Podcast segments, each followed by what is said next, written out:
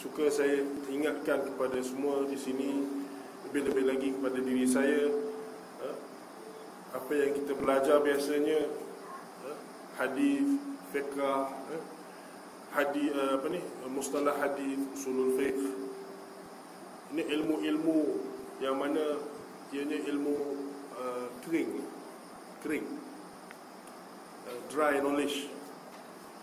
Kita belajar uh, macam ni do's and don'ts lah kata. Yang ini buat yang ini jangan buat. Nabi kata begini dia kata begini kita dalam nak mengetahui Islam nak belajar mengenai Islam mendalami tentang Islam dan kita nak uh, mencapai syurga yang Allah janjikan kepada kita di akhirat nanti. Itulah kita punya matlamat tapi nak sampai kepada situ sebenarnya bukan hanya dengan belajar seperti ini. Maksud saya bukan hanya belajar fiqh bukan hanya belajar usulul fiqh ya, ilmu-ilmu yang dry ni. Satu masa dahulu para ulama banyak uh, apabila lebih-lebih lagi lah lebih-lebih lagi apabila datang ilmu tentang uh, falsafah dan segala-galanya uh, yang mana datang daripada luar daripada Islam. Cara membelajar Islam ni seolah-olah berubah. Uh, jadi teknikal. Very technical uh. dan sehingga ke sekarang ni apa berlaku adalah ilmu-ilmu ni menjadi ilmu yang diasingkan. Asingkan daripada uh, ilmu yang lain. Dia bukannya sebagai satu ilmu uh, yang mana kita cakap Islam tu Islam adalah ilmu amal uh, dan ilmu amal ni benda ni amal di hati dan juga di tubuh badan dan juga kata-kata kan? itu dahulu tapi sekarang dah jadi apa dah jadi saya doktor dalam fiqah. Kerjanya adalah belajar fiqah.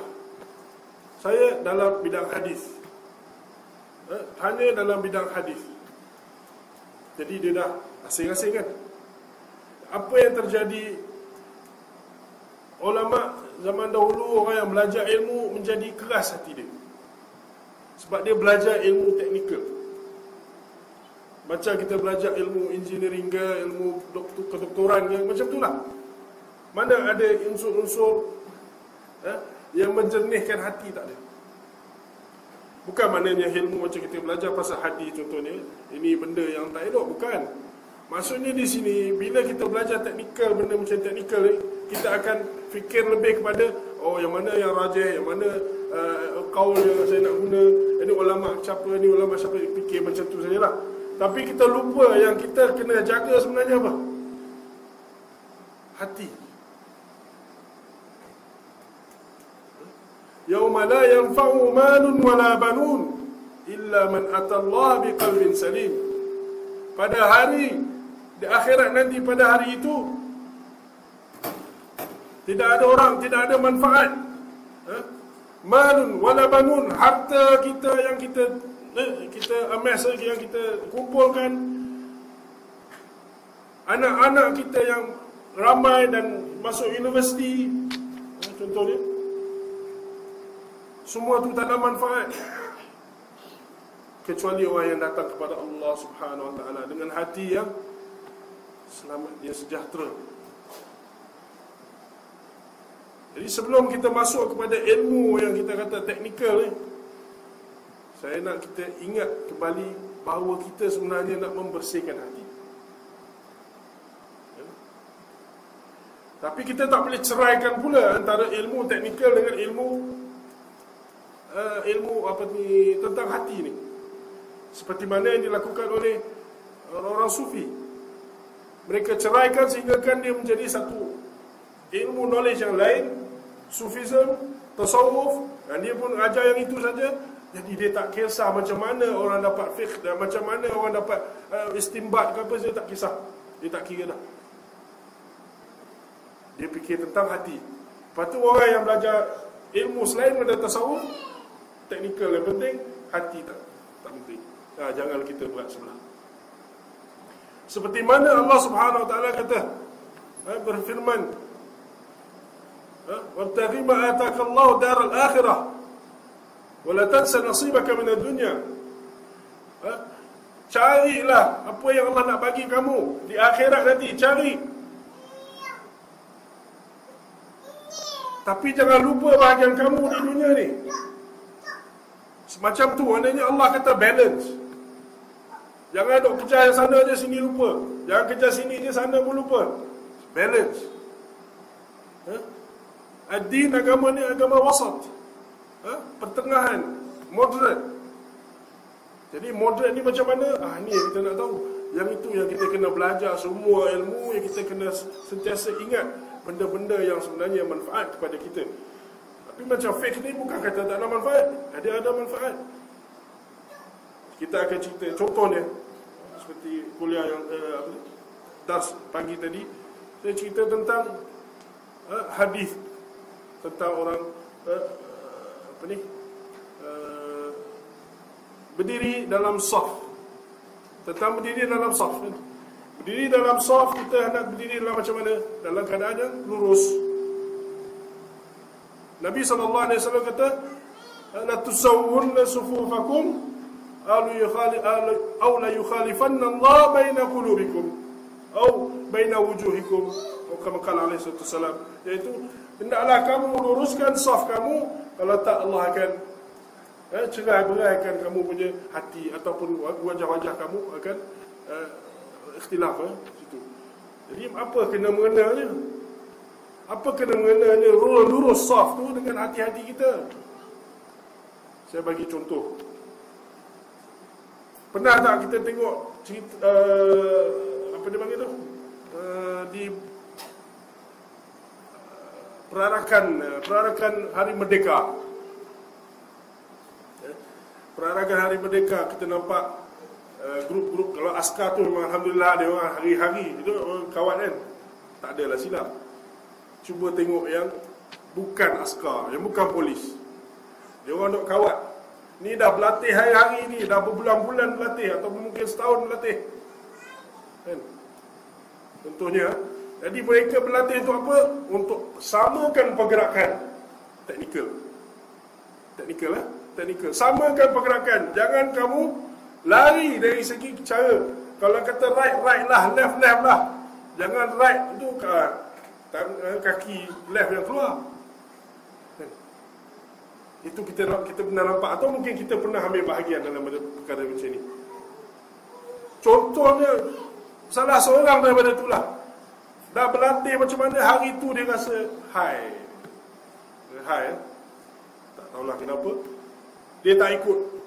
Orang left right left right dia tu right left right left.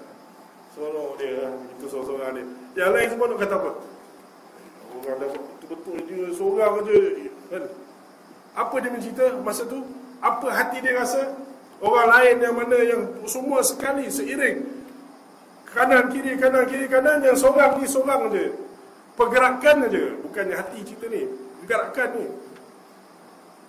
Apa jadi? Hati orang semua marah kat dia. Pecah belah lah antara mereka yang dalam eh, dalam perarakan perarakan dia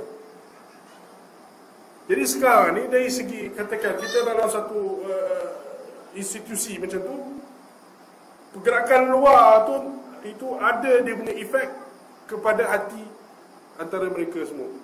Dan kita ni dalam institusi Islam yang mana kita belajar ilmu teknikal dan ilmu yang tidak teknikal. Ilmu teknikal yang kita belajar ni akan membantu kita kalau kita amal dengan sebenar-benarnya ia akan membantu kita untuk mendapat hati yang sama yang bersih eh, yang bersatu antara satu sama lain.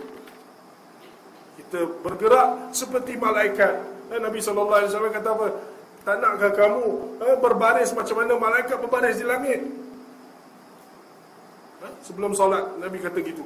Oh, sahabat Nabi dengan seriusnya mereka eh, beratur dalam saf. Berdiri rapat-rapat. Luruskan saf walaupun di mula solat ataupun di tengah-tengah solat atau sehingga ke hujung solat mereka akan cek Sebelum mula salat dia cek macam mana? Dia cek kaki. Ha? Cek kaki dan tumit kan? Uh, ni uh, uh, apa nama? Pukul lali je. Pukul lali kena sama. Lebih kurang lah kaki uh, seboleh sebanyak boleh. Lepas tu rapat-rapat. Lepas tu dalam solat macam mana? Takkanlah setiap kali kita dah berdiri ni kita tengok bawah ni. Semua orang nak tengok bawah. Bila nak tengok bila nak dengar Quran? Bila nak dengar Quran? Bila nak uh, uh, tadabbur ayat-ayat Quran tu? Kita terlupa, kita duk fikir teknikal. Kita terlupa ya, kita kena tadabbur juga. Tapi dalam dalam hal ini Nabi SAW dah bagi tahu macam mana. Nabi kata tengok tengkuk-tengkuk. Tak payah nak tengok-tengok bawah lagi dah. Tengok tengkuk tu lebih kurang semua dah betul. Kemudian kalau dah rapat kaki tu memang insya-Allah betul lah. Kita boleh rasa lah kan. Ha? Sebelah kaki dengan kita punya jiran dengan jiran kita, maka insya-Allah lurus. Jadi prihatin tentang fizikal mesti sama prihatinnya dengan apa yang ada di dalam hati itu. Maknanya kita kena tadabbur juga dan juga yang benda fizikal itu pun akan membantu juga. Jadi ini semua saya nak katakan bahawa pentingnya eh, aspek hati, pembersihan hati dan benda-benda yang kita belajar ni akan membantu agar hati-hati kita ni lebih bersih. Kita tak ada hasad dengki kepada orang, kita tak ada rasa benci pada eh, sahabat kita, jiran kita.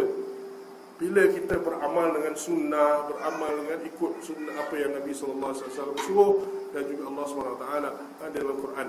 Maka itu sebagai uh, mukadimah itu kita mesti jaga, eh, kita mesti jaga dalam hati